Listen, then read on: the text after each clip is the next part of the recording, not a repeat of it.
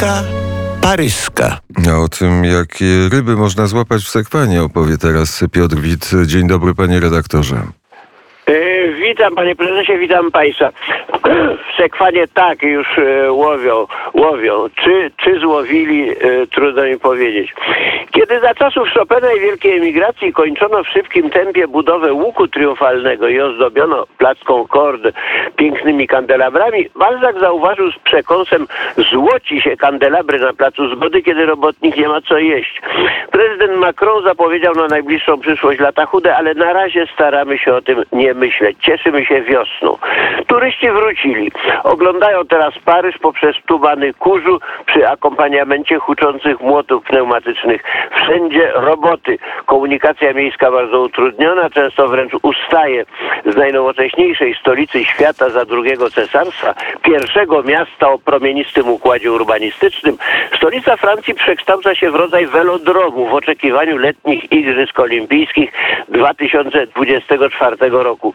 Niektóre pomniki architektury zostały już odsłonięte po renowacji, na przykład École Militaire, szkoła wojskowa, dzieło wielkiego e, architekta Gabriela, tego samego wielkie pałace przy placu e, Concorde. Zniknęły rusztowania sprzed Petit Palais przy polach elizejskich. Od niedawna widać po drugiej stronie ulicy odświeżone fragmenty Grand Palais, reszta pozostanie zasłonięta jeszcze przez dłuższy czas. Na czas remontu zbudowano kopię gmachu na polach marszowych, równie przestronną, równie kolosalną, ale z drewna i z plastiku. Festiwal książki przed dziesięcioma dniami był tam skrócony, gdyż wieczorem tego samego dnia nowo obrany prezydent Republiki spotykał się obok pod wieżą Eiffla ze swymi wyborcami. Katedra Notre Dame, gdzie trwa odbudowa po dramatycznym pożarze, musi jeszcze trochę poczekać. Bazylika Świętego Dionizego, nekropolia królów francuskich, remontowana jest w sercu upośledzonego departamentu dziewięć trzy. Leżą tam monarchowie z dynastii Kapetyngów. U bram Paryża czeka na turystów e, wspaniale odnowiony Wersal, a w samej stolicy pałac Malmaison, jest także w pobliżu ogromny pałac Fontainebleau, inny w Rambouillet, inny jeszcze w Orłowski, w Champs, w Dampierre, w Metną. Niewielu turystów zada sobie trud, żeby zobaczyć te historyczne miejsca. Nikt za to nie pominie jedynego zamku sztucznego. Amerykańska makieta Disneyland, wzorowana na bawarskim Neuschwansteinie, stale przyciąga tłumy. Odnowa dotknęła, Bogu dzięki, także polską ambasadę. Nie mam na myśli samego gmachu, który prezentuje się świeżo, ale jego gospodarza. Najpiękniejszą ambasadę Rzeczypospolitej, jeden z najwspanialszych pałaców Paryża, zdobył dla Polski ambasador Alfred Chłapowski, wspierany przez żonę, znakomitą panią Helenę, w tysiąc dziewięćset trzydziestym szóstym roku. Pięć lat temu na stanowisko ambasadora został mianowany profesor z Krakowa, który nie znał francuskiego. Od tego czasu najpiękniejsza polska ambasada przypominała tę piękną panią, która nie otwiera ust w towarzystwie, gdy, gdyż nie ma nic do powiedzenia. Francuzi, którzy podejrzewają stale Polaków o daleko posuniętą przewrotność, uznali to mianowanie za niesłychanie sprytne posunięcie polityczne, tym groźniejsze, że trudne do zrozumienia. Dlaczego reprezentant czterdziestomilionowego państwa europejskiego nie zna języka, a może tylko udaje, że nie zna wytrawny ten dyplomata, żeby tym lepiej rozumieć, co mówią za jego plecami? Niektórzy widzieli w tym efekt doświadczenia z poprzednikiem. Ambasador Orłowski władał tak dobrze językiem francuskim, że załatwił kupno dla Polski francuskich helikopterów.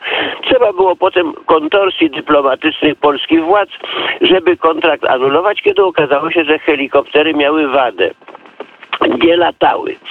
Zanim się to wydało, Valéry Giscard d'Estaing udekorował ambasadora najwyższym francuskim odznaczeniem. Przypinając komandorię Legii Honorowej do piersi Polaka, były prezydent Republiki, obdarzony subtelnym poczuciem humoru, powiedział: nadajemy to odznaczenie, ponieważ ambasador był taki przystępny. Może władze polskie, nauczone doświadczeniem z helikopterami, wolały kogoś mniej przystępnego. Ambasador baczył za to, aby nie przepuścić wcześniej żadnego znacznego polskiego pogrzebu, mszy rocznicowej, święta narodowego, koncertu, ani upamiętnienia, gdzie można się wysłowić we własnym narzeczu. We Francji istnieje wiele polskich stowarzyszeń o starej i czcigodnej tradycji. Stowarzyszenie Polskich Inżynierów i Techników, Stowarzyszenie Lekarzy Polskiego Pochodzenia, absolwentów francuskich wielkich uczelni i tak dalej. Nieznajomość języka utrudniała jednak panu Młynarskiemu, jeżeli wręcz nie uniemożliwiała nie tylko kontakt z Francuzami, ale także obecność w środowisku polskim. Odczyty, debaty, wykłady w wymienionych stowarzyszeniach są w języku francuskim. Wielu członkom urodzonym na obczyźnie w trzecim albo czwartym pokoleniu łatwiej się nim posługiwać. Ograniczenie językowe znacznie by zawęziło krąg uczestników.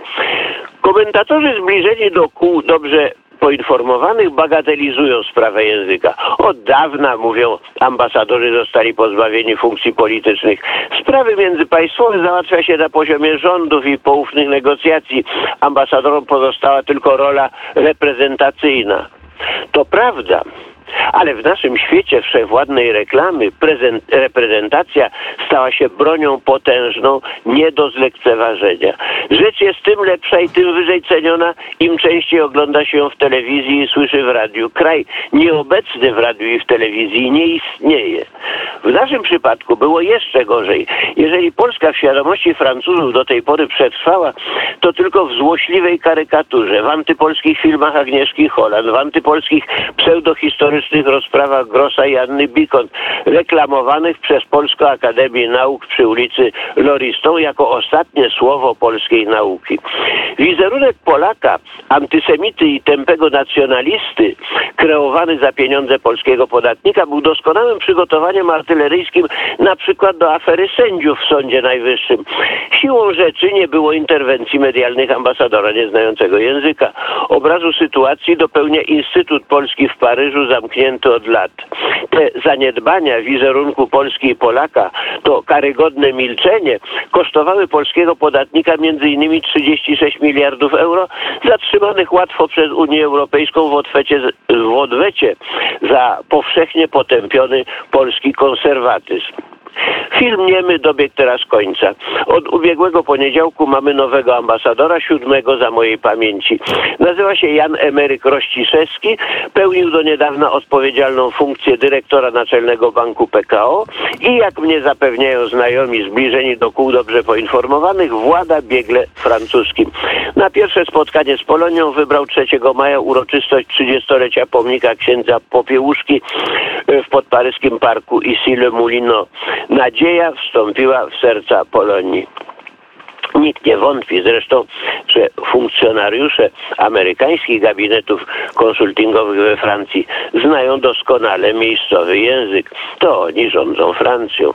A propos, nie wiem, czy zna pan, panie prezesie, adres pocztowy pałacu w Wersalu? Nie, proszę nie szukać, zaraz podam. Więc pałac w Wersalu znajduje się pod numerem ósmym przy Avenue Rockefellera.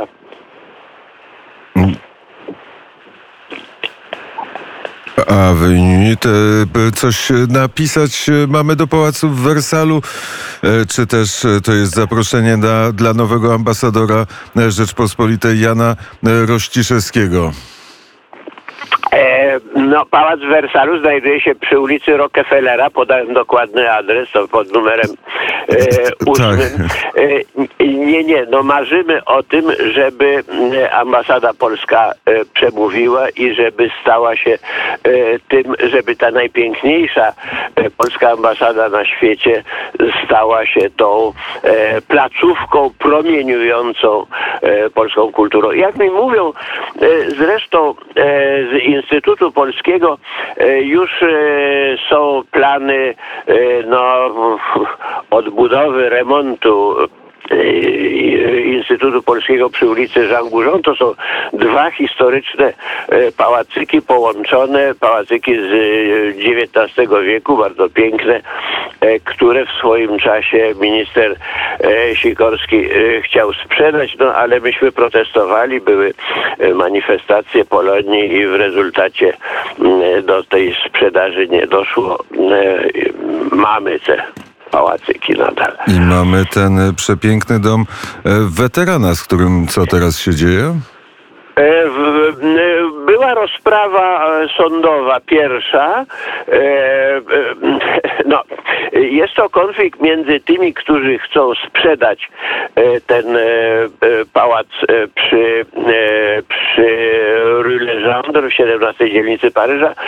Pałac kupiony za pieniądze składkowe polskich oficerów armii Andersa tuż po wojnie. Więc konflikt między tymi, którzy chcą sprzedać, i tymi, którzy chcą tę placówkę zatrzymać dla Polski, dla Polonii, dla polskości we Francji. W tej chwili ma tam zajęcia polska szkoła kierowana przez panią Dancelę Muan. Dzieci, dzieci wychowujące się w Paryżu, wychowujące się we Francji uczą się tam polskiego i uczą się tam polskości. No,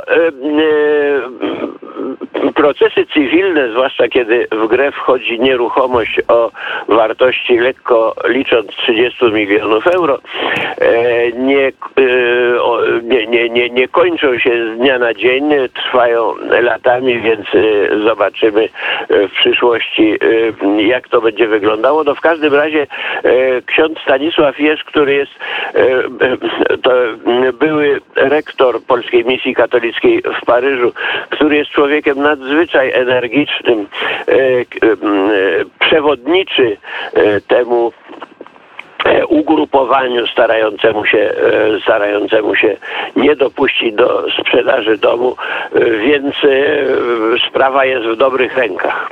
A jeśli chodzi o nowego ambasadora, nie tylko mówi biegle po francusku i angielsku, ale też ma coś do powiedzenia. To też jest dosyć istotne. No tak, tak właśnie słyszałem i stąd mój entuzjazm w tej chwili. Bo rzeczywiście Oj, po tych... Miałby pan redaktor wiele tematów wspólnie z nowym ambasadorem. Jest znawcą e, historii, e, podobnie jak e, i anegdot zna bardzo dużo, e, podobnie jak pan e, redaktor. Wspaniale, no puf, e, może udałoby się e, przeprowadzić wywiad. E.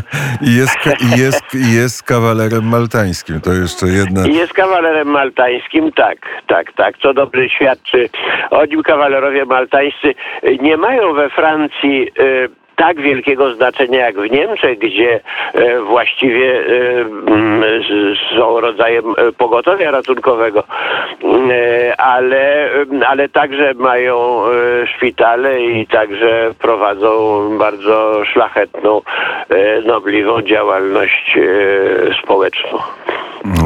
Piotr Witt i Kronika Paryska w każdy czwartek o godzinie siódma czterdzieści pięć. A teraz już zbliża się godzina ósma. Panie redaktorze, bardzo serdecznie dziękujemy. Słońce, proszę pozdrowić to słońce, które świeci nad Paryżem i odbija się w Sekwanie. Dziękuję, dziękuję i do usłyszenia. I do usłyszenia.